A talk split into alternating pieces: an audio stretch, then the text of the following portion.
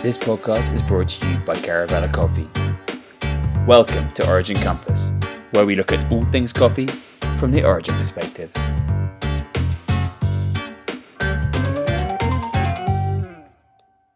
Hello, and welcome to episode two of Origin Compass. I'm Rory Gowan, and I'll be hosting the podcast on logistics today. As it says in the introduction, in this podcast, our focus in general is origin. And here at Origin, the logistics of getting coffee from the farms to the warehouses to the mill and to the port are not without their complications. But today we wanted to look at logistics after origin, and so we will be talking to Grant Daniel about logistics on the other side. We will have a bit of a discussion about moving coffee in general, and then we will look at how these have had to adapt to the COVID era. Grant is Caravela's logistics coordinator for North America, and in this episode, he's going to give us an insight into his day to day. So, Grant, welcome. Uh, how are you doing today? Where are you? Uh, I'm all right, thank you. Uh, I'm currently in Durham, North Carolina, about 25 Okay. minutes down the road from our North American office in Chapel Hill. Nice, nice, nice. So I thought to start with, maybe we could start off with a bit of an overview of what logistics in the coffee industry means and how normal complications can arise every day. What are the normal things which tend to happen? Right. Uh, well, I like to think of it as everything involved in getting coffee from point A to point B, uh, coordinating the movement of coffee from the receiving warehouse at origin to the destination warehouse, uh, sometimes all the way through to the roaster itself. Um, this includes obtaining freight contracts, uh, which are used to, to book the, the, the ocean shipments uh, sending shipping instructions to the exporters so they know uh, what contracts to pack and uh, how, what's supposed to go on what container, um, booking the containers, receiving paperwork from exporters, filing paperwork with the Customs and Border Patrol and the whatever Food and Drug Administration of the, the destination country, uh, paying for freight services, making sure that those freight payments have in fact been received. That's a very important step. Uh, making sure the bills of lading or their digital equivalent have been received by the shipping line at destination. Uh, a, a lot different countries have uh, different regulations about that, so uh, there's no kind of like one size fits all in terms of keeping on top of those issues, uh, sending documents to, to destination warehouses, letting them know what's what to expect, uh, and then once rece- receiving that inbound paperwork from the warehouses, and then sending notices and arrival samples to customers. Okay, cool. Um, so just one thing you mentioned there, which maybe a few people won't know exactly what this is. What what is the the bills of lading? Uh, the bill of lading is basically it's it's the the deed or the title to the to the contents of the container, the shipping container. Um, Okay. So without that, you know, it's basically like your claim to the coffee, uh, and you need to be uh, you know meticulously specific about the the information regarding the consignee, uh, the make sure all the information about the contents is correct uh, make sure that the the location of the payment is accurate. Uh, that's an, that's another pitfall is that if it says that payment freight payment is to be made at destination, when your contract rate actually specifies that it's supposed to be paid elsewhere, um, that that can cause you to, to have to correct it. And if it's a, a hard copy bill of lading, it can may, mean that you have to do a new, have to- have to send back the old bills of lading and receive new ones. Um, so you definitely want to avoid that at all costs. Um, okay, so Grant, thanks. You just mentioned a bunch of steps, many things that have to be taken into account in terms of the logistics of moving coffee around. So I imagine there's like quite a few things that can go wrong in normal circumstances. What are the kind of typical things that tend to go awry when you're transporting coffee? Uh, yes, I, mean, I, I should have said that the, the above list is uh, in, including but not limited to. I mean, there's there's there's plenty of other things that need to happen. Um, I mean, as far as what qualifies as normal in the 21st century, that's a good question. But uh, some issues that that you know we've encountered and will likely experience again are say labor actions uh, like strikes at ports and terminal yards. Those can, those can affect movement. Uh, transportation strikes at origin. I know there was a, a, trucker strike in Colombia. I feel like there's been several in the, in the over the past few years. Uh, container congestion at heavily used transshipment ports such uh, like Panama. Uh, and then a destination terminal yard equipment shortages, like the chassis that are used to actually like load the container and take it from the the port terminal to the warehouse. Okay, and uh, Grant, one thing: what exactly is the chassis? No, oh, chassis. It's uh, it's it's like the the empty lorry bed, basically. You know, it's like with a lorry, you've got like the truck, like the cab with the engine and everything, and then you have the and then you have the thing that attaches to it. Uh, and so for you need a, you need an empty one of those to uh, to load a 20 foot container or a 40 foot container onto and then and then truck it to to to the warehouse or or once it's empty from and then once it's empty from the warehouse back to the terminal yard because what you're yeah what you're leasing from the shipping line is the container itself so if you do, so and you have a certain amount of time, it's called free time from say maybe four to eight days from when the container lands, that you have to to get that container to the warehouse, get it unloaded, and have it returned to the to the shipping yard. If you take more time than that, then they charge you what's known as demurrage, um, which is usually around one hundred twenty five dollars a day. So uh, again, an- another thing you want to avoid. Yes, indeed. Um, well, thank you very much for clearing that up, Grant. Um, so, focusing more on the current situation in which we find ourselves, the, the COVID era, what are some of the, the biggest impacts that you're seeing on trucking and shipping? Uh, where to start, Rory? Uh, I mean, it's impacted everything, but the most salient aspects for ocean freight would, would certainly be the number of canceled voyages or blank sailings, as they're known in industry parlance, uh, and disruptions to container supplies. Um, for trucking, it's it's pretty across the board. We've, you've got reductions in freight, uh, and then reductions in available equipment. Uh, with the with containers being stuck in terminal yards, uh, and then fewer drivers. Um, you know, we talk about the quote unquote supply chain, uh, but events like the past two months really show what a, to me, like what a limited term that is to me. And you have to bear with me because it's a little bit hokey, but I find it more useful to think about it as a supply river. Uh, which, because uh, what happens when a chain breaks? When a chain breaks, two sections just kind of like, you know, fall to the ground and two things that were connected aren't connected. Um, but what we're seeing now is all the knock on effects of when a flow is disrupted um, things start pooling. Uh, you know, if, if, if flows are disrupted, things start pooling and spilling over. Uh, and causing damages related to those kinds of events. And then downstream, things start to dry up and things stop moving, and the things that keep the river healthy start to, to suffer. Yeah, I love I love this analogy. I think it's I think it's very good, Grant. I think we can definitely definitely use it again in the future. Um, so let's uh, let's talk a bit more about the congestion and the delays that we've been reading a lot about and that you've kind of mentioned before. Um, what's yeah what, what, what's going on? Some examples. What, what's happening right now? Um, let's see, and particularly along routes originating or ending in Asia. Obviously, uh, there's uh, blank sailings, these canceled routes. Um, we've had to scramble to rebook, for example, we've had to scramble to rebook containers from Nicaragua when the shipping line that we had booked uh, basically blanked the sailings that they were doing from uh, from Nicaragua to the U.S. West Coast. Um, we've had a London bound container that had to be routed up to Rotterdam uh, because there wasn't any space available uh, at the port in London. Um, thankfully we've we're seeing some of these issues easing.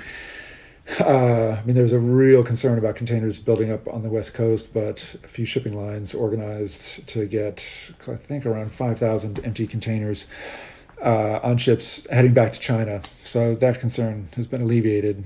And there was a, a similar bottleneck worry in, uh, in New York, New Jersey uh, ports uh, regarding terminal space, but that also seems to have subsided. Uh, and so I should I should say like both of those kind of are good examples of, of just how incredibly dynamic the situation is. Um, and uh, you know, I'm talking about supply rivers. I mean, things are are really fluid. Uh, you know, the headlines that are giving you nightmares from last week, you can read something and, and see that it's the the situation has been resolved. So, so that's encouraging. Yeah. Also, kind of going back to the supply river coined by coined by Grant. Um, coffee is still being produced, and people are still drinking the coffee, um, but everything in between is being disrupted. So, how has the situation changed since everything kicked off in late February. You're saying just now that there's uh, certain things that you hear about one week and then the, the next week is resolved. Um, but in terms of moving coffee and releases, how, how have you seen this situation kind of evolve? Um, I think we've been very fortunate overall, uh, all things considered. Um, none of the concerns that kept uh, people like me up at night, like a, a warehouse closing due to a, a COVID outbreak, or interstate commerce grinding to a halt due to quarantine restrictions. Um, neither of those things have come to pass and hopefully won't. It's the sound of me knocking loudly on wood table. Um, initially, everyone, you know, everywhere was, was holding their breath, waiting to see if everything just w- would come to a full stop. But the, yeah. the federal and state guidance kept things moving, allowing roasters to roast grocery stores to sell and and parcels from roasteries to be sent. Um, yeah, I, I, feel at this point obliged to give a special nod of appreciation to the warehouse teams that have adapted work protocols. Uh, you know, the the office teams are are working from home. Uh, the warehouse crew are working in split shifts. Uh, you know, they're taking and and you know adding all kinds of sanitation measures to to keep green coffee moving uh, and to to keep themselves healthy.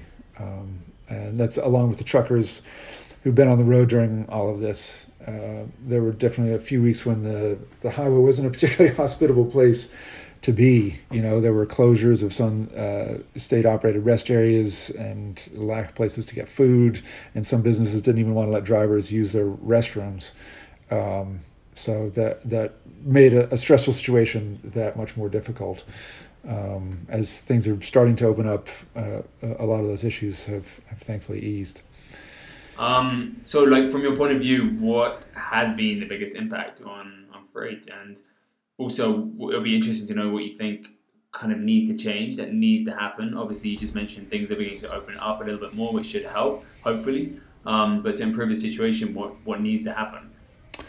Um, again, from from our perspective, we've been pretty fortunate so far in terms of avoiding the the the worser case scenarios, if I can yeah. use that term, um, or if we've encountered them, it's it's been pretty mild, like the the London bound freight getting redirected.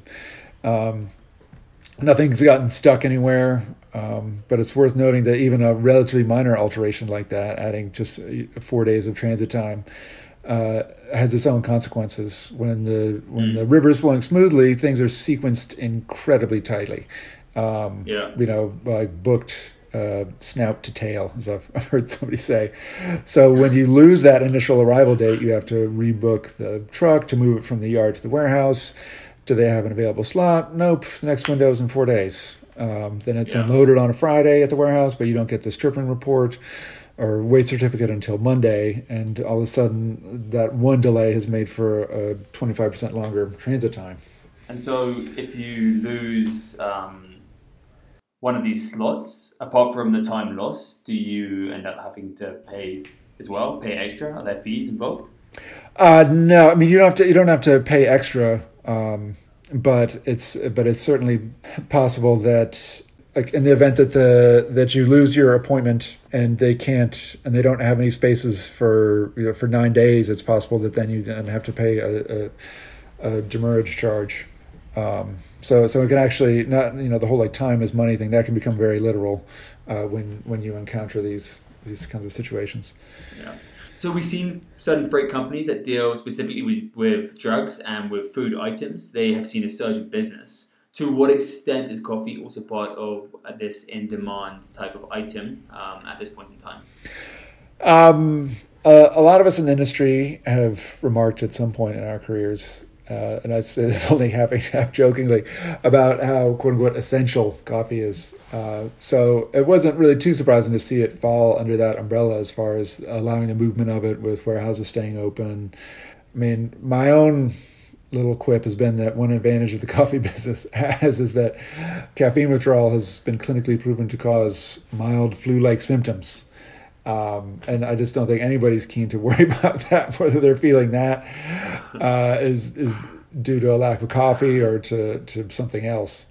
Um, but uh, but uh, but I think the resilience that we've seen in people still buying coffee speaks to just how important a, a morning cup of coffee can be, um, not just for delivering its you know its boost of clarity or, or alertness, but you know providing a, a really tangible lifeline to what n- normal used to be. Uh, you know whether it's going to you know, a, a safety upfitted cafe for a curbside pickup or brewing something at home to enjoy while you're doom scrolling. I don't know if you've heard that term, but you oh, know, just like just going going going through your phone, uh, you know, reading the the latest developments. Um, that that sense of routine um, and you know the notion of coffee shops as as local institutions, um, you know, it you know both those things in the in the best senses of those terms uh,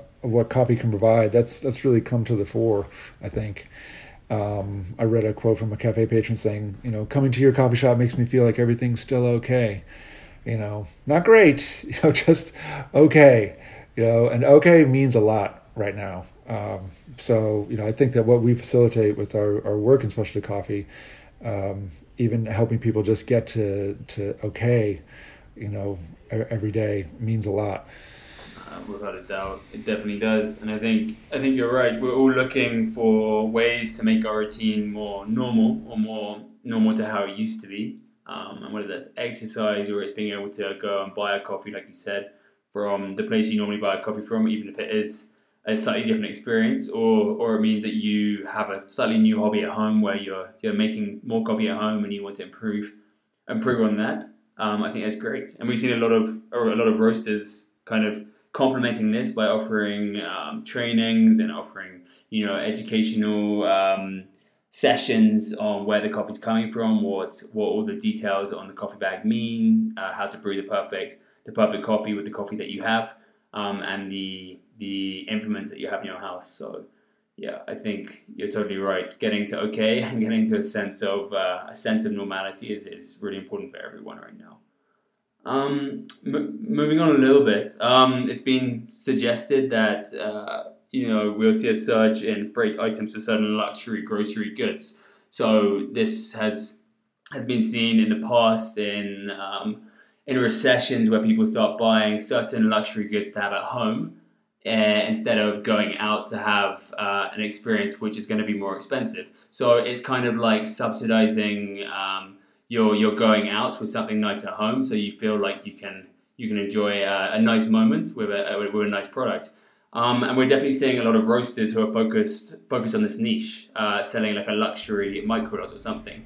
Um, and if you have a really good online presence, some people seem to be faring quite well in this situation. Do you think this bodes well for specialty coffee and its supply and its availability, um, and particularly for you know better better quality, higher scoring lots? Uh, that's a good question. Uh, I think everyone agrees that the best way forward for specialty coffee is to continue to grow awareness of it, appreciation for it, uh, and to really inculcate the belief that each dollar vote that you channel towards specialty coffee not only provides immediate pleasure in that moment, um, but is also a, a, really critical investment in a sustainable framework for coffee. Um, obviously, not every cup of coffee does that. Some only take care of the first part, mm. and I think we've all had cups of coffee that didn't do either. Um, but it's my hope that one of the silver line, linings to come out of this is an increase in people discovering the delights of brewing at home, the the tinkering, the tweaking, um, the closeness to coffee that you get when you brew it yourself. Um, I think you know we're all running a deficit uh, in that regard uh, in terms of closeness. Um, you know, on the cafe side, I think this could eventually rekindle some of the older, more people-centric aspects of a cafe visit. Um, laptops and smartphones, obviously, none of that stuff is going away. But you know, if, if we progress to a point where social distancing eases, I think it will, people will be more in touch with their need for that kind of human contact and, and more attuned to the limits of what technology is able to provide. Um, you know, the, all, all that being said, there's definitely going to be a lot fewer of those dollar votes available for for some of the foreseeable future. But you know, but I think specialty coffee can still deliver value at a variety of price points. I think I think it's really interesting what you were just saying, and this really is a moment for for reflection. Everyone says this when when something ends, when something they take for granted ends. When you take normality for granted, and I guess for many of us, for much of our lives, we did take our own normality for granted, which sounds like a very strange thing, but interesting. Interesting the idea that when when things return to a to a slightly more normal state, it'll be interesting to see if if we'll be able to remember the things that we we missed and the, the contact and the the connection and it definitely has the potential to to go in that direction. So we're on the last question here um, and what is it's a big one you know like, what do you think are the, the, the future implications in terms of freight? This you know covid is having an impact on everyone and is changing the way everyone does business and will likely change the way we do business forever for the rest of our lives how is this going to affect freight? Um, wow, uh, it, you know, feels like that answer depends on on what day I'm answering this. Uh, but you know, some of the writing on the wall seems to be in pretty big letters already. Um, you know, uh, on the macro ocean freight side, uh, you know, it looks like the trends toward these, you know, ULCVs, ultra large container vessels. Um, you know, I, I, I think that trend is going to ebb uh, just as there's, you know, a pretty serious retrenchment in terms of global trade. Um, yeah. And so, so we'll be seeing less of these these large uh, cargoes. Yeah, because because those only are you know those are only attractive if they're totally full. You know, like like that's where you get the savings is the is the economy of scales with those and uh, you know if if they're not going to be full all the time then it does and then it's and then it's not cost effective to to run them. Uh, and so and therefore not cost effective to build them uh, you know in my line of work you know reading the the trade publications to read about how you know you know people that work on this stuff they're building projections for what kind of vessels we're going to need in 2050 you know so people are, are working 30 years out on trying to figure out what the what the what the freight demands are going to be.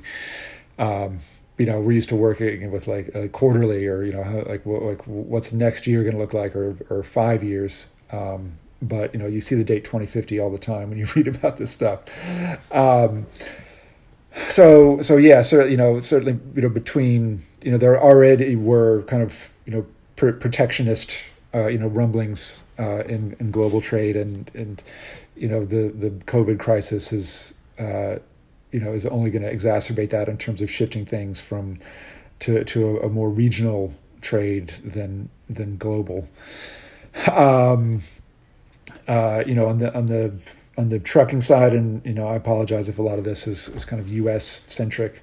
Um, but it's it's certainly going to you know in, in 2018 with the economy booming uh, there was a, a, real shortage of trucks uh, and drivers uh, and so that made freight uh, very expensive and, and, really just hard to get. You know, it's like there, there would be times where you book a, a, a, shipment and the, the driver just wouldn't show up, or if the driver did show up, you know, we'd get a you know a cell phone photo from the warehouse saying, "Hey, do you want me to load this?" And it'd be like a picture of like a rotted out trailer you know, with a with a hole in the bottom of it. Uh, and we'd say, no, you know, actually, can we just wait? please send another truck, uh, you know, because we don't want, uh, you know, exhaust fumes going into the going into the trailer. Um, so, you know, I, I, think, you know, certainly through the end of the year, you know, I, I think there's going to be a, uh, a, a shortage of of freight drivers, you know, given the the the contraction in goods to be shipped, um, and it's gonna it's gonna take a while to to get out of that. So. Um, so far, we haven't had any any horror stories in terms of uh, somebody, uh, you know, releasing pallets of coffee and them not uh, not arriving or there being a, a big delay. Uh, but we've started to see pallets arriving, you know, with damage uh, for like like through fork hole, oh yeah, like th- through forklift holes and. And, and you think that's just because um, I don't know people are overworked? Um, there's less like quality. Exactly, control. exactly. Yeah. It's yeah, it's it's you know uh, you know it's like oh the last time I saw this was in 2018 when you know when people, you know the the terminals you know if, if you ship something across country. Uh, you know, it can it can stop at, at, at seven different terminals, and it, you know it needs to get unloaded and reloaded. Um, and you know, I've heard stories about uh, you know somebody going to, to visit one of these terminals and seeing a forklift driver unloading a forklift by just driving it really fast and then and then hitting the brakes and having having the pallet just like having the skid literally skid off Oh man, uh, off of the forklift. that's Um, crazy. so and that's just because because the the labor was so tight you know and in that case it was you know the things were booming so so they just couldn't find enough experienced workers you know and in this case uh, things are so lean you know i think that they're that they're having to run re- really thin staff um, and so it's and so yeah in, in both cases it's more work than than there is than the the the staff can handle It's a very interesting point you just made there. The the comparison between 2018 and now, and yeah, how although they're totally different scenarios, the impacts on freight are quite similar. So it will be very interesting to see how this develops. So Grant, thank you so much for your time. These are all the questions that I that I have for you today. Thank you. Yeah, thank you for your really thoughtful answers and for updating us on what is going on right now with COVID and well for helping me and I'm sure everyone else understand a little bit more about the complications of moving coffee. There's a lot. There's a lot there that I that I wasn't aware of. I've got to be honest. So um, yeah, really really great to chat to you and and understand a bit more about this. Oh, you're welcome. It's been my pleasure. Uh, we should do it again uh, when we've got more, uh, you know, some, some positive developments to report, and just check check back in. I'll be interested to do it in a, few months and uh, see if your predictions have come true. Uh, yes, a sequel. A sequel, awesome. So this was Grant Daniel, Caravela's North American Logistics Coordinator. Thank you, Grant, for being part of this episode of Origin Compass. Any questions that weren't covered in this episode, please feel free to get in touch on any of our social media platforms. And thank you very much for listening.